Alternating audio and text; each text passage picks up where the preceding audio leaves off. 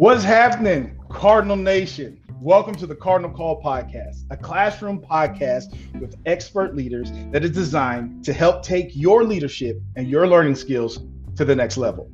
I am Doctor C. Sean Owens, aka the Professor Owens, per my moniker below, with my podcast co-host today, Doctor Andrew McCart. Doctor McCart, how you doing today? Doctor Owens, it's great to see you. I, I'm uh, especially excited today for this interview. Someone I really, uh, really look up to and, and excited to talk to, President Neeli Bendapudi. Uh, cat's out of the bag. I don't know if maybe people already knew that before they logged in here, but uh, uh, this is uh, someone that's uh, been at the university since two thousand eleven and grew up around here. There's been more excitement around this university uh, in, in the last few years than uh, than there ever has been. So I'm uh, that I can remember. So very excited and looking forward to, to get into it.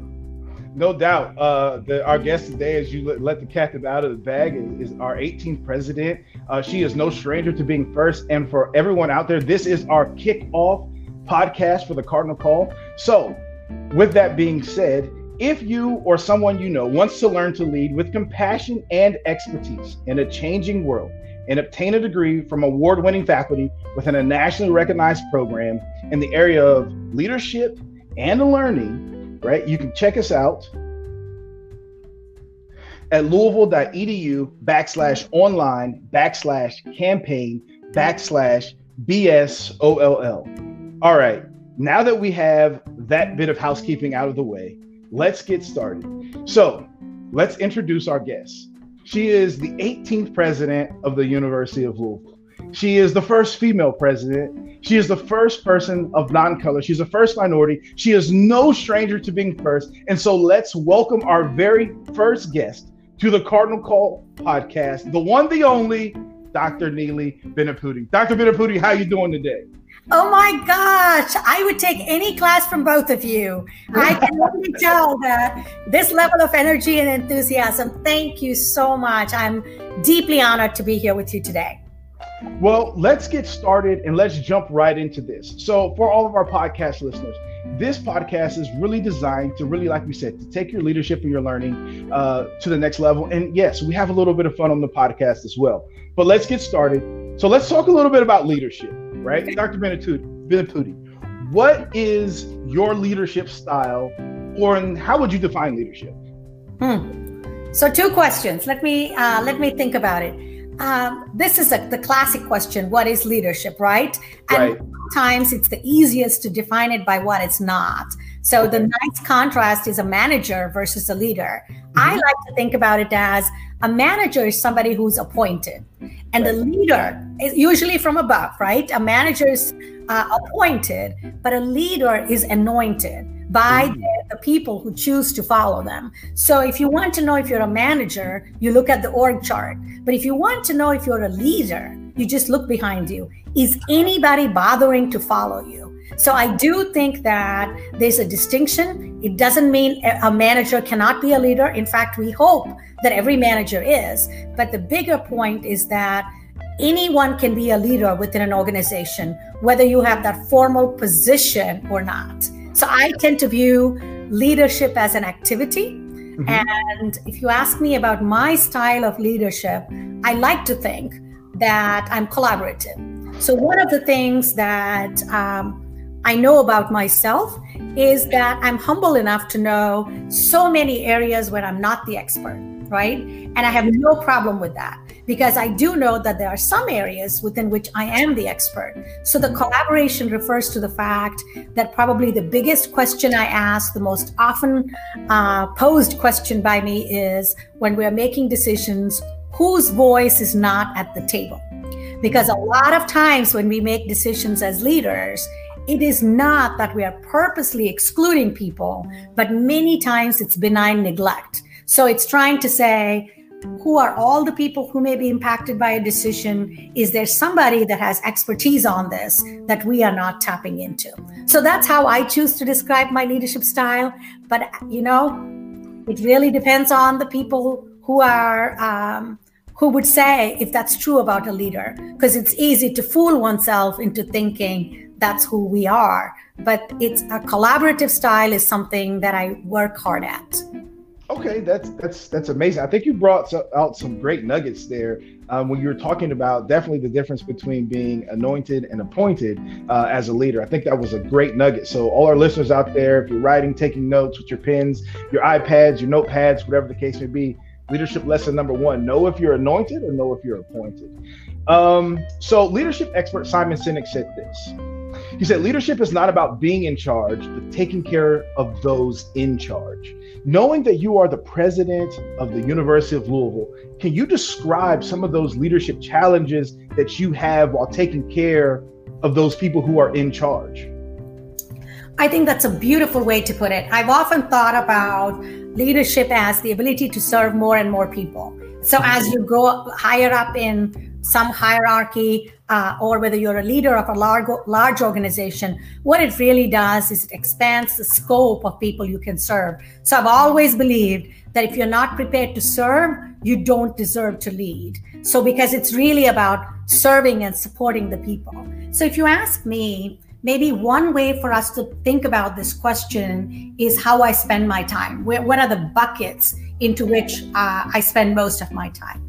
So as the president of an R one university, uh, I would tell you that one big part of my time is focused on our academics, the teaching, the learning that happens. And it's not just the professors teaching the students. You too know this better than most, that the teaching and learning happens both ways, that we learn as well as teach one another. So that's one part. Uh, so clearly the provost and the academic enterprise is one area that I support and serve. The second area that I support and serve would be our research agenda. And not many people realize this about the University of Louisville, but we are one of only about one hundred thirty R one universities in the world, Research One. And so that takes a lot of time, the creation of new knowledge, of posing those questions. So we have an E V P, Executive Vice President for Research. So that's another person that I would view myself serving. A third group would be our healthcare system. As you all know, with our taking over the Louisville-based assets of Kentucky One, Uh, we have a big footprint, and I am so grateful. We saved those healthcare facilities. Where would we have been in the pandemic if we had not? But Tom Miller is the C E O. This year, F Y twenty-one, it's a budget of one point eight billion dollars. So that's another person that I view my job as to support and serve and make sure they're moving the organizational mission. A fourth area would be athletics. So Vince Tyra is our A D. Athletics is an interesting thing because it's actually a very small part of our budget, but it has a big impact in terms of, or the number of people working there, but it has an outsized impact because that's how many people see us and interact with us. So that's another area. And finally, I would say all of the, um, oh gosh, since I started with the athletics, let me see, it's all the blocking and tackling. Are you impressed? I can So it's really the operations of the university, the finance, the operations, are things moving as they should. I also spend quite a bit of time on uh, communicating with key constituencies at the federal level, state, local level, to make sure they understand the importance of higher education. But I hope it helps your listeners understand the scope of what a university president's uh, responsibilities are. Definitely. Doctor McCart, I'm definitely going to I'm going to turn this over to you for a little bit. I mean, because I, I, I think um, Doctor Bendapudi just really kind of segued into some of the questions that you uh, are interested in, in asking. She did. She's uh, she got ahead of me a little bit, but I think that's okay. Um, so I, I really enjoy that buckets of time and how you divide things up depending on your really the key areas. And it's it's just it's been a great year for the University of Louisville.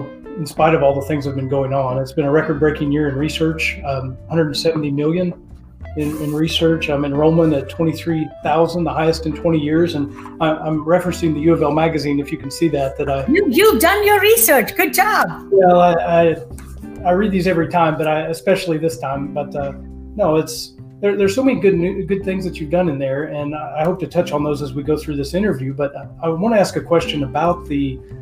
Um, about the U of L Health and the purchase of Jewish Hospital and the other ex-Kentucky One Health facilities. And I think that leaders are often remembered for the bold moves that they make, and I think one of the boldest moves uh, for the university in recent years was this acquisition. And back a year ago, um, I had the opportunity to hear UofL Health C E O Tom Miller, who you just mentioned, speak on a panel about the acquisition, and I, I was just extremely impressed with his acumen and his conviction uh, that it was the right thing to do and, and how it was going to work. And who would have known that just two months after I saw him that we were going to have to cancel elective surgeries and go through some of those things. But working up to my question here, um, so with these different buckets of time and these large budgets you mentioned and number of employees, students, you have to have a talented team to do things of this magnitude. And so how do you motivate, um, identify, motivate, and even stay out of the way of world-class leaders so that they can do just the best thing? I mean, that's a, that's the one point eight billion dollars question, I guess, but... Yeah. And that's only on our healthcare side, because on our academic side, we're a one point two billion dollars enterprise. So I am aware that this is together a three billion dollars enterprise. And what are we going to do? Because it's not the money, it's the mission, what we do every single day. I love the way you posed the question. So bear with me, especially the last part, stay out of the way. That's the big thing to remember. Um, I would say to identify a team. I'm a big believer that effectiveness is not You know, it's not the lone ranger, it's the solitary hero. We really need teams to tackle problems. Candidly, all of these are way too complex. So even though I've identified an individual, they would be the first ones to tell you that it's not just they themselves, it's the whole team. So something I've thought about, there's so many um, books on leadership and ideas on leadership, but something that has resonated with me. So it's clearly not the only way to look at the world. But when I put teams together, I try to think of at least three big skills that the team has to have together. So w- whether it's one person who has all of these or complementary skills. So I'll start with that. The first part is, I think that uh, at the top for the leadership team, you need one or more individuals who are really good at diagnosing the problems, right? Before we can make change and improvement, we need to know what areas of concern there are. So clearly look for some people who have that skill and think about what is wrong with the system now. We also need one or more leaders who can take all of that and say, what's the vision that we are going to move towards? Being able to articulate that vision and motivate people to join that vision. Then you need a third group of people, uh, or the same individual who has all of these, who are good at executing on that vision. They have to be really good at intervening skillfully, being diplomatic, and getting people to work on this. This is this is one of the frameworks that's out there. So to me, I think about who do I have on my team that'll be really good at investigating where the issues are, bringing it all together and saying, what could we be? What is our, what's the big goal we're working towards? And then of course, you've got to say, who will be able to get it done? You know, someone without a big ego who can uh, understand how to get things done in a very complex organization. I love Simon Sinek and the whole question of what's your why. So when you talk about motivating, that's something I think about. So I've told you broadly what I look for in a team, uh, that across my team that I have all of these skills. And in terms of motivating, something that I've always thought about is, we talk about the golden rule, which is a great rule of treat others as you would wish to be treated, but maybe we even need a platinum rule where we understand how they want to be treated. You know, I, uh, I'm being a little facetious here, but the point is, do we really know uh, not to assume that I know what motivates another person? What is the driver for me? Uh, clearly on a team, no matter what abilities they bring, no matter what skills they bring, I want someone who understands that the mission comes first. So no prima donnas, really. You can have your little um, kick about what you're doing, but you've got to remember that higher education is about transforming lives for the better. So people who get genuinely motivated by a student, you know, getting a degree, going on to do this, or new research that's uh, helping us tackle new problems. So fundamentally, they need to be motivated by that. That's important. But beyond that, to try to be mindful of uh, where they are in their life. What is it they're looking for? What motivates them?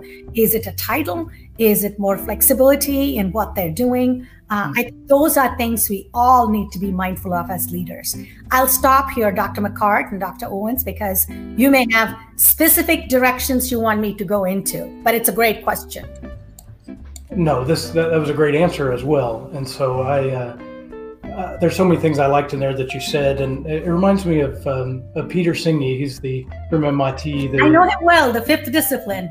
That, that's right. Yeah, he, there was a YouTube video I saw with him where he was saying that it's not about the smartest person in the room, and it, and it never was. And so that I really appreciate. That's what I thought of when you were saying, oh, how you find out whose voice is not being represented. Who do we need to get around the table here? Who is the expert in this? And uh, yeah, I and enjoy in that. fact, I will go one step further.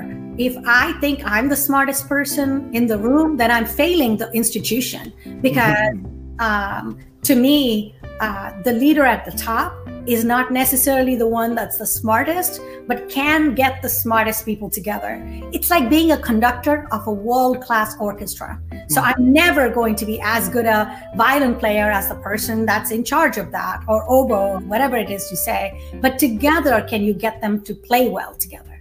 And can you get the most out of people collaborating together? That's a great analogy. Yeah, that's, uh...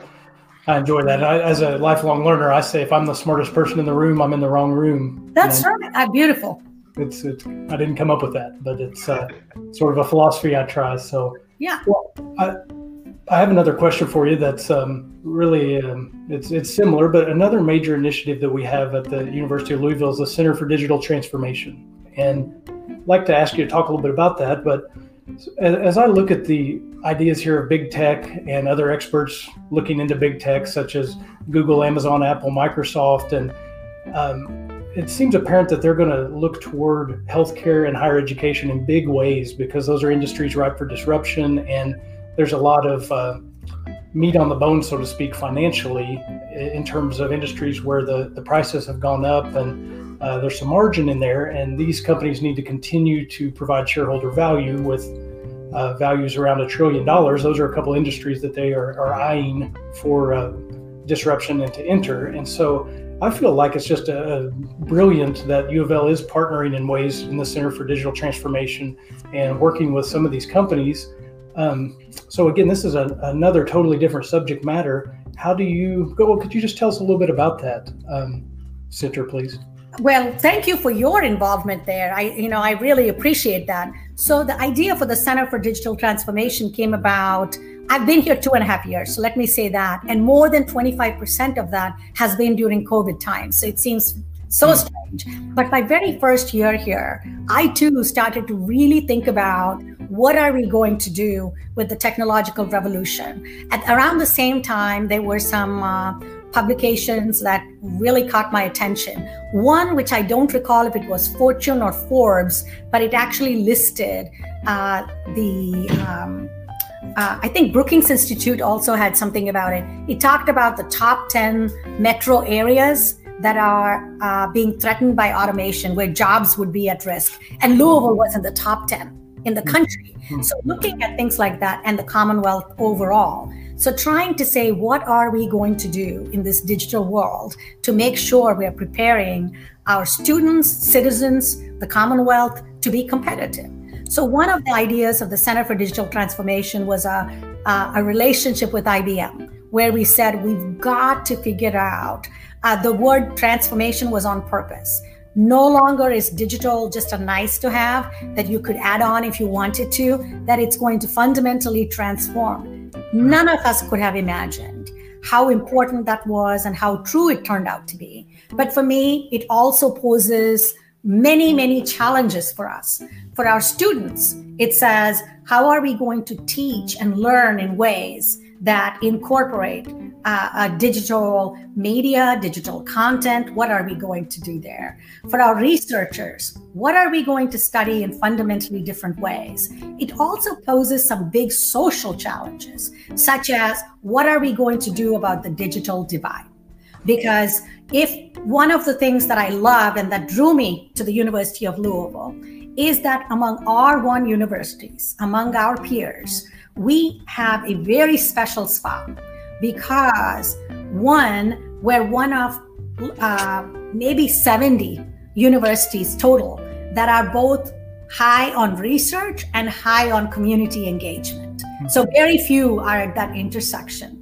One more thing is that almost forty percent of our students are Pell Grant eligible. That's a very high number for an R one, I can assure you of that. And so we've got to make sure that these students who are looking to the University of Louisville to get an education that breaks the cycles of poverty and positions them for success, that we are equipping them to be competitive in a digital world. And so that's why we called it the Center for Digital Transformation. Mm-hmm. And um, as you said, I thought that healthcare was a natural fit that we needed to look at. We're going to look at multiple verticals, not just healthcare, but the fact that at the at Louisville, we have so many healthcare companies that are here, Humana to begin with, is a natural fact. So I'm so proud that through the Center for Digital Technologies, we now have the program through the N S A to train first responders and veterans and others for jobs in healthcare cybersecurity. Uh, I don't know if I veered off too much, in which case you can edit it out, but I do think there's a special obligation for us to work on digital transformation. No, I wouldn't say that you veered off at all, and, and I think it was a, a great fit. And um, I've studied public health. I've got a, a degree in public health, and you mentioned the digital divide there. And growing up in rural Indiana, um, we have a lot of the same areas that we have here in Kentucky, with the Eastern Kentucky, Western Kentucky. With you know, there, there's a, a divide is the perfect word for it, because as we as the haves continue to succeed and these um, telemedicine and things like that really benefit them, the have-nots just get further and further behind. And so I think it's it's a perfect time in the history of our society for something like the Digital uh, Center for Digital Transformation. So um, no, it's uh, that you didn't veer off at all, other than you keep answering questions I haven't gotten to ask yet, which oh. I guess is a sign of a good guest. So I don't um, know. So you just throw anything at me. No. Well, I, I have a uh, shifting gears a little bit too, and um, but but not really. Along with some of the things you're talking about here. So in July of well, all summer really, we we had a, a summer of incredible unrest in our city and our nation. And in July, uh, you sent an email to all faculty, staff, and students, and I, I really. Here's a spoiler alert. I love the email, but um, you mentioned that um, we're committing to building the premier anti-racist university at the University of Louisville. And so, as you say in the email, talk is cheap, and, and you've done a lot more than talk. You've been meeting with leaders, activists, friends throughout the Black and diverse communities across the nation. And um, also just a, a shout out to a group I'm working on at the working with the College of Education and Human Development. We're part of a project team. We're trying to interpret the Cardinal anti-racism agenda for our college and look at how faculty, staff, and students fit into that agenda. And so can you tell us just a bit about the importance of diversity to you uh, in the workplace, in the university, and um, just the importance of building the premier anti-racist university in the United States? I'd be happy to. Um, I, I knew that this was a stretch goal, and we are saying we're going to do that. But the reason for putting it out there is to hold ourselves accountable. I definitely think um, you don't have to be a genius. Uh, anybody looking around, we realize we've got to do something as a society. The Commonwealth's motto of together, right? United, uh, we stand, divided, we fall. We are divided and we've got to be united. And how will we get there? And I think as an institution, uh, institution of uh, public higher education, it's really incumbent upon us to take a leadership role here. So uh, what gives me great heart is that, and great hope, is that groups all across campus are embracing this and saying, what does this mean? Mm-hmm. For us at the university, this idea of we've got to do something to promote diversity, equity, and inclusion comes from my business background. And I'm going to say something that might offend some people. The reality, as somebody who goes back and forth, I will tell you, the reality is that universities talk a good game, but truly within institutions of higher education, everyone, not just us, we do worse on diversity and investing in it than the private sector does. I say this to you because a year and a half ago, well before anything happened, I had my entire leadership team take an anti-racism pledge, okay? This was through the C E O Action Forum. And this is a group of C E Os that said, we've got to do more. We've got to work harder on making sure that everybody is able to achieve to their full potential. Right. So to me, the key word in the D E I is the equity piece. The reality is that we are better off if everybody is able to bring their whole selves to work and be, you know, contribute and feel good about what they're doing. So it's a selfish motivation. It's not a altruistic, oh, this is a nice to do. If in our own interest, we want everybody to be fully invested and to be fully engaged. Uh, this is a quest I've been on. I've talked about from nineteen ninety-nine on. And you will laugh. Why do I know precisely? It's not for this day, maybe another day. But truly, it's something that I've been talking about and thinking about. Um, and for me, uh, I will tell you that we have a group that's working on the Cardinal anti-racism agenda. At first, my inclination was, let's move quickly. But the more I talk to that group, it's uh, uh, Karen Chavez as the chair of our CODRA, which is the Commission on Diversity Uh, and Racial Equity, as well as Doctor Faye Jones, who's our Chief Diversity Officer and reports directly to me. Those two are spearheading it. What we have decided to do is that that group, there's a broad committee that's engaging lots of people across campus. They're looking at four broad areas. Faculty, are we doing enough to recruit, retain, promote, engage faculty of color, of all kinds of diversity? Similarly, students, are we doing everything we can to bridge the gaps there? We're also looking at uh, management, staff, sorry, the third area is staff. Again, what are the um, career ladders that we are creating? How are we supporting staff?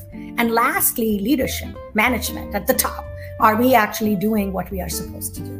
I will tell you why I think this is so important for our university. When I say we will be an anti-racist university, it's a simple idea. Racism is the notion that somebody is inherently superior or inferior because of the color of their skin. What an insignificant difference. We're an institution of science. We know if we look at our genetic makeup, it's such a minor thing that differentiates us. So anti-racism is the firm belief that nobody is inherently superior or inferior because of the color of their skin. So the equity part is making sure we also, remember I told you, forty percent of our students are Pell eligible. Mm-hmm. A huge number of our students are first generation students. So if there are, it's the same for faculty and staff, but let's stay focused on students for a minute as an example. When you have individuals who don't have the financial capital or the social capital to succeed, what are we going to do to reduce that inequity? That's all people want, an opportunity to succeed and an investment in them to give them that opportunity to succeed. So I'm really pleased that they're looking at it. We're going to bring it to the Board of Trustees. Uh, I know what I was going, where I was going to go with this. People might listen to this and say, oh, great. This means it'll be wonderful for students of color. No, this is going to be uh, incredible and good for every student, because the big thing, I guarantee you this, I'm a recovering banker and you still love me, I know that, but as I can tell you that from my business perspective, as people are looking to hire, they will actually prefer students who've worked with very diverse groups of people, who know how to work, who have that cultural competence.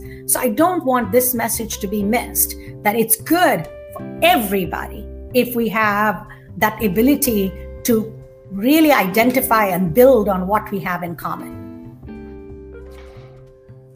Great That's, answer. Yeah, great, great answer there. And then Doctor Owens teaches uh, diversity for us in, in the uh, lead department. And I have a friend that says you want to be on the right side of history, and I think that that is really uh, something that you're leading the university through with this initiative and, and others, but since we're talking about this one, to be on the right side of history and to do the right thing. um, with a golden rule or platinum rule, but uh, it's a great answer. Thank you for that. And I, something I believe in extremely strongly, and I don't want to lose the opportunity. Um, it was a wake-up call for all of us, and for us to be in Louisville, where the national and international spotlight was on us. How do we not uh, stand up to it? The other thing I would say is I want to give credit to the University of Louisville, not to me, because um, there's a group called the Education Trust that you probably all know. It kind of is like the Better Business Bureau. They, uh, they actually rate and look at Uh, the success of institutions of higher education. And this summer, shortly before I talked about the anti-racism agenda, they had um, published a, um, a monograph, I guess. It's called Segregation Forever? Question mark. So it looked at the top one hundred, one hundred one, excuse me, most selective public higher education institutions, all right? So the top, the top one hundred one uh, public uh, higher ed institutions. And of those, they rated them, and the title should tell you it's a pretty dismal outlook, saying segregation forever, are we going to be like this forever? Mm-hmm. In that report, they talked about, they gave an A to institutions that had representative populations of both Black and Latino, Latina students, okay? And the this might surprise you, but the University of Louisville was one of three out of the one hundred one that got an A. Wow. On the percentage of uh, uh, Black and Latinx students we have. So that was something I paid attention to. And it said to me, we already have something we can build on. Because if you're starting at zero, to say tomorrow I'll win the Olympics is not, you know, feasible. But to me, it doesn't mean we are great. It doesn't mean we're complacent. Uh, the harsh truth is that we're the best of a bad lot.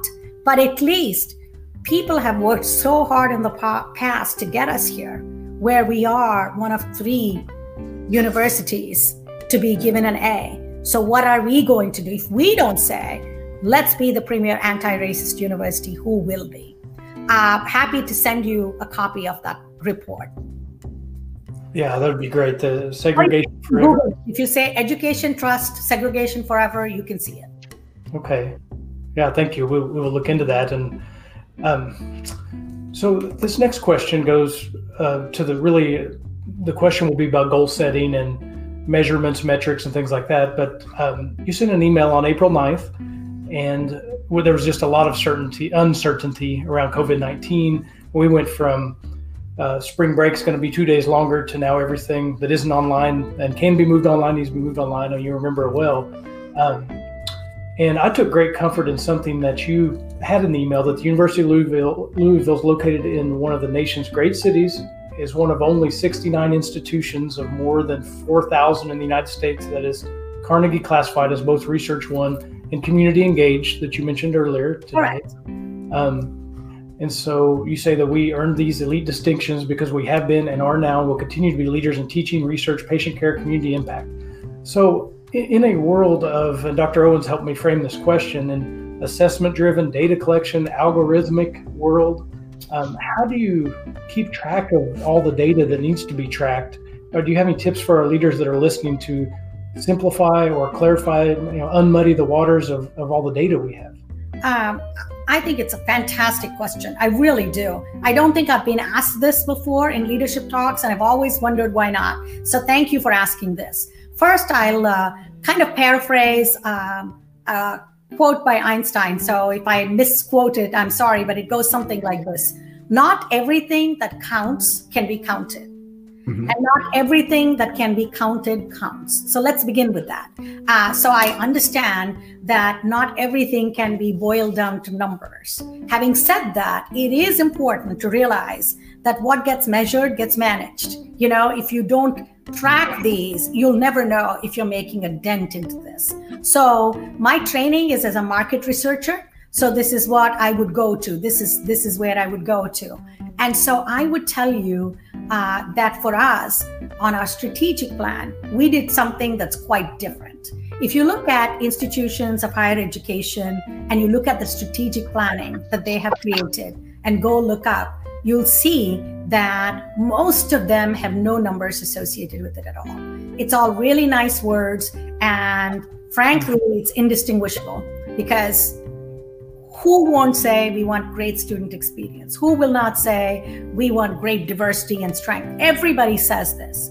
So what we decided to do in twenty nineteen is we created a three-year strategic plan where we put out some bold numbers, and this matters. So we said, to be a great place to learn means this, this, this. To be a great place to work means this, this, this. To be a great place to invest means this, this, this. So if you look, we had our one-year follow-up that we sent out where we've said, let's take a let's take a stab at it. It won't be perfect. But to be a great place to learn would be that we look at uh, our retention and graduation rates. And we look at the graduation rates for all students and for our underrepresented minorities. How are we doing? Where are they going? Uh, what is the average student debt? You know, how are we doing with our support we provide them? And so to me, it is important. And under Invest, we said, let's track philanthropy. Uh, both the dollars and number of individual donors. Let's look at our research performance. So um, I'll give you one example of why it's important to put these things out there, is we had made a pledge that we would uh, increase the percentage of need-based aid as an institution. Because if we're saying we're going to be diverse and we're going to be anti-racist, we've got to remember the equity, comes back to equity. Are we supporting our students in this? And in two years, we've increased that. Uh, we went from eight percent of our first year uh, freshman aid being uh, need-based to seventeen percent. And so if you don't have metrics and you're not going to look at it, you'll never know if you're making progress. Mm-hmm.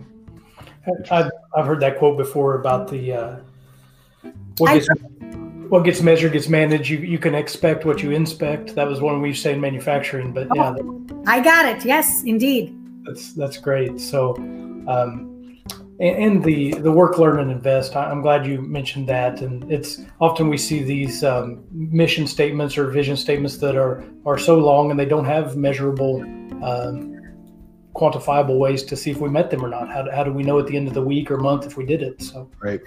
If you don't mind, I'll add one thing on it, and um, which is the learn, work, and invest. To me, it's either a virtuous cycle or a vicious cycle. So mm-hmm. let us let us agree that one of our core missions has to be that we have to be a great place to learn for our students. But it's not going to be a great place to learn if our faculty and staff don't view it as a great place to work. If they hate being here, they're not going to provide a great experience to the students. But you cannot create a great place to work for our faculty and staff if you don't invest in them, right? If I say, Andrew, I believe in you, but I give you no resources, you know, you're not going to be successful. So we have to be a great place to invest. So that investment goes to our faculty and staff, which benefits our students, and people invest because they see that the quality of the students we're producing. So that's how I mean, uh, it's a virtuous cycle or a vicious cycle if you drop the ball. And all of this because we celebrate diversity, we foster equity, and we strive for inclusion. Wow, well, that's, uh, well I, I would like to ask one one more and then give it to Doctor Owens for a, a fun question. Mm-hmm. Sure. Really, time's been rolling along, we really appreciate this. Um, the There were some tough decisions again in the spring of twenty twenty, uh, fiscal restraint, hiring freezes, retirement benefits were impacted, other targeted areas. And I personally, I was glad. I've got a, a I'm a reformed business person, I think, as you refer to yourself, but uh, I was glad to see quick action and conservative actions being taken when you'd hear through the grapevine from other colleagues, other institutions, um, maybe they weren't taking action or weren't taking it seriously. Can you share some philosophy on difficult decisions and, uh, what we can learn from that? Thank you so much for recognizing two key elements to that. Uh, one is that it's difficult, and the second one that we made it quickly. Uh, the reality is it was tough, but any of you, I encourage you to look at what's happening at to peer institutions. There are some things where you know if it's difficult, but it's the right thing to do, you've got to do it right away. And we have, and again, kudos to a great team Dan Durbin, our C F O, the entire team, we were truly able to avoid much worse situations that people are going through now, because uh, it's one of those things where we said we need to act quickly, we need to act decisively, because we don't know what the future holds. And so I'm very grateful for that. Again, I truly try to make these decisions based on what I say, which is, will it make this a better place to learn and work and invest? And the other thing is, across the whole team, there has to be an ownership mentality. This is my university. If this is my personal uh, you know, responsibility, it's my organization, and making those decisions with our cardinal principles in mind. So we really, I do listen to a lot of people. So during COVID nineteen, it was interesting talking to my peers, um, you know, whether in the state or in the A C C, and how many people were involved. And most of them would be a handful of people that made the call. And for me, ultimately, I have to own the decision. I own the decision, no matter where it comes from. But I, we really had over fifty people uh, engaged across the university in thinking about COVID nineteen and what we are doing. So I am grateful. You never get complacent. I'm really grateful that we are positioned where we don't have to have Uh, the types of financial crises that many of our sister institutions are having to go through. Mm-hmm. Well, thank you for that and your leadership on that. So, well, Doctor Owens, I'll um, hand it back over to you for a, a last piece there. And it's really great to talk with President Bendapudi. So, so nice. It's my honor. And now that we are done, you know, we're wrapping up. You should both call me Neeli. But thank you so much.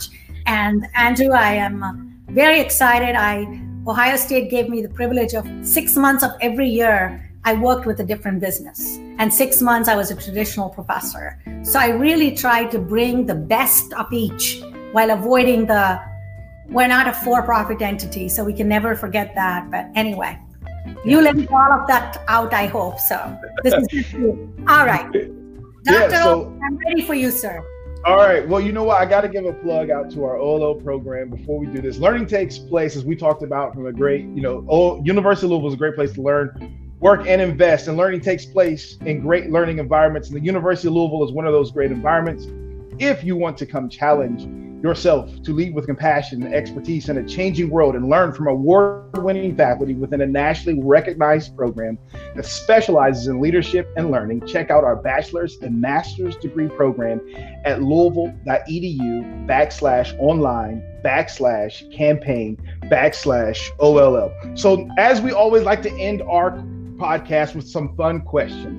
This is the fun question we have for you, Doctor Bendapudi. If your life was the title of a book, made up or real, what would it be and why? Oh my gosh. Huh.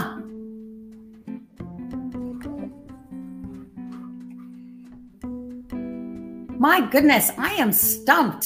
What a great question.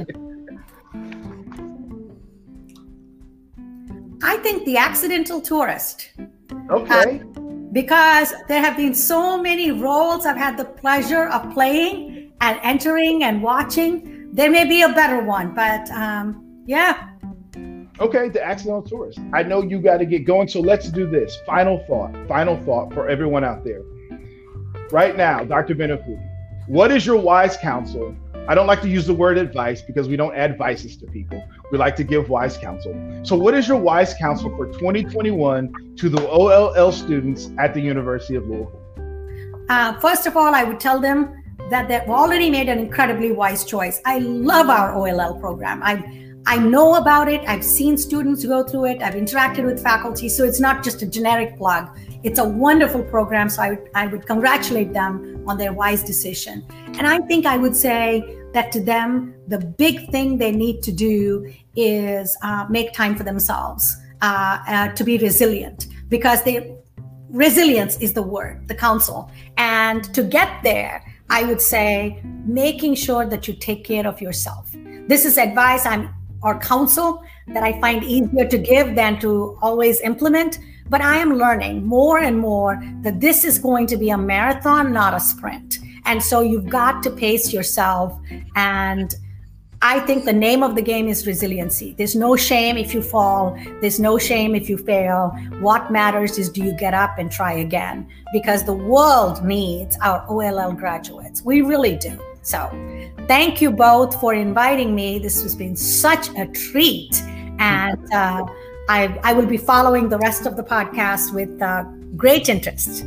All right. Well, thank you, Doctor Bendapudi. You've been a great guest. You've been phenomenal. We have enjoyed every, all the nuggets that you have dropped and given us to, to us today. So now we let you go depart and uh, go make that donor really, really happy. So, Doctor McCart, obviously having Doctor Bendapudi as a guest on today, that was phenomenal. She gave us some great nuggets, whether it came from, specifically from leadership. I mean, I know the University of Louisville, we are a university, we are an academic, we're a learning institution. But I mean, her role involves not only just the University of Louisville, it involves the healthcare system. I mean, she did a great job of breaking down those five segments that kind of report to her.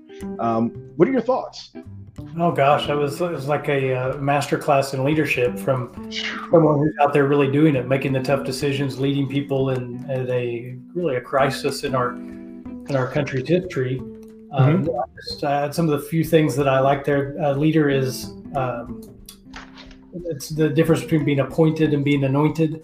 And if yes. people follow you as a leader, uh, looking at whose voice is not at the table. And she knows she's not always the expert in everything that they've got to do, but who who is the expert and who can we get in there in the buckets of time, as you mentioned. I mean, I could I could go on and on, but it is uh, it's great to hear how she uses teams to tackle problems. And um, I have to say, as an employee at the University of Louisville I, and a um, someone living in this area, it, it's it feels really good knowing that she's steering the ship of this large institution. Uh, wouldn't you say you feel comforted after spending a little more time with her? Hey, I feel like we are in great hands moving forward. You know what I mean? Great hands moving forward. I think she has definitely um, her humility. You know what I mean? I think she she she hit the nail on the head so many times when she's saying, like, like you mentioned, I don't have. She doesn't have to be the smartest person in the room, but in order to be a good leader is getting the smartest people in the room and, and listening to them. And I think she has done a phenomenal uh, way of doing that. Like you said, enrollment's up. Um, it seems like our, our numbers are growing. The institution is growing. Our impact and influence in the region is growing. So, I mean, all arrows are pointing in the right direction under, um, you know, Doctor Neeli's leadership. So I can't, I don't see, you know, I'm, I'm sure there is a chink in the armor, but let me tell you, it is going to be really hard to find it if someone is looking for a way um, under her leadership um, of what we're not doing right, if that makes any sense. Yeah, it does make sense. And I, and I think she would probably say that there are chinks in the armor, but she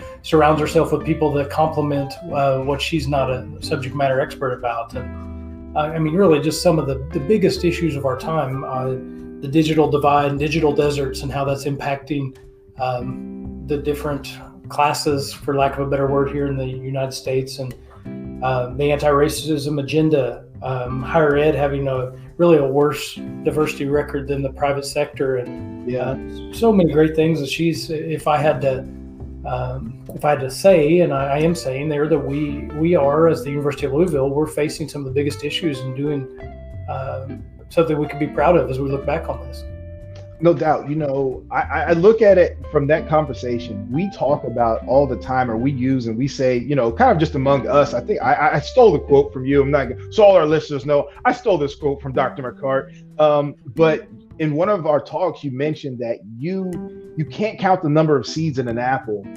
Um, or you can you can count the number of seeds in an apple, but you can't count the number of apples in a seed. And when you teach, you never know how many lives you influence. It's definitely clear that Doctor Bendapudi, Um, there are, it's both. She gave us some seeds today, but we don't know the impact that's going to have on our viewers, our listeners. And it's very clear that she is the product of being around some very good, great leaders as well. No, that's right. That's right. And I, uh, I'm really glad to hear how much, um, teaching she's done. I, I think mm-hmm. I read that once upon a time whenever I was uh, when she first came to the university, but she would she would teach six months of the year and, and also be a, a business person. And so um, I always think that's great when someone's running a business. uh, I know this isn't exactly a business, but it really a three three billion dollar uh, business, frankly, is how I, how I would see it from my business lens. But um, knowing how people operate at different levels of the business is just uh, essential. And uh, she's done that. And I like that she's data driven, but also very much qualitative and relationship driven. I think it's uh, I think she's a great leader and a great uh, guest to kick off the Cardinal Call podcast. Oh, she was a phenomenal guest to kick off our podcast. So let me go ahead and get this last plug for our O L L program, and then I'll come back and we can talk about your final thought for your wrap up, your final sure, quote, or your final takeaway. So the O L L program here at the University of Louisville fosters leadership, learning, and performance to provide relevant solutions for a changing world. We offer programs at the bachelor's, master's, and doctoral level. Our programs educate professionals who focus on leadership, organizational development, human resources, and workforce development in order to benefit individuals, organizations, and society as a whole. Check us out at louisville.edu backslash education backslash departments backslash E L E O D backslash O L L. So that was our final commercial. So Doctor McCart, what's your final thought, final takeaway for today? Whenever we talk to inspiring leaders like this, um, it makes me want to go read more, learn more, be better. Um, I, I uh, just, it's inspiring. That's another way of saying it's inspiring, uh, that to, to be better and to learn the kind of things that, that she's learned along the way that's made her such a great leader. So I, uh, we're, we're coming out of a um, kind of a cold winter at the time of this recording, and I think the spring semester is always a time that I have to say I like it a little better than the fall semester, because as we go through the spring semester, the, the sun's coming out, the days are getting a little longer, um, trees blossom, and that's you know that, that's really how I feel after uh, an inspiring conversation like that. I feel like the the opening up process, and as a lifelong learner, it's just great to to um, pick up so many uh, bits and pieces of leadership from from somebody who's not just speaking from theory but from practice. I agree with you one hundred percent. I mean, the great takeaway I took away from this is definitely the anointment versus appointment and the leadership. Um, and, you know, I would definitely tell all our listeners out there, don't forget to like, subscribe, download, and share this podcast with any way you can so that you can be updated on everything that's going on with the O L L program at the University of Louisville, as well as, you know, you can go back and play this and learn some very key nuggets as far as your leadership. This is practitioner driven. The notes that Doctor Bendapudi dropped to us today, this is, you can take these and just like in any of our classes, you can go apply them the next day into your work life environment, your workplace environment, maybe even in your family or relationships, and you can really see the fruits of this in the future. So that being said, Cardinal Nation, keep leading, keep learning, and keep influencing. We hope to see you soon, but until then, don't forget to like, subscribe, download, share, do everything you can, comment, email us, everything you possibly can to keep updated about new podcasts and information connected to the O L L program when it's released. Take care and stay safe. Have a great day, Cardinal Nation.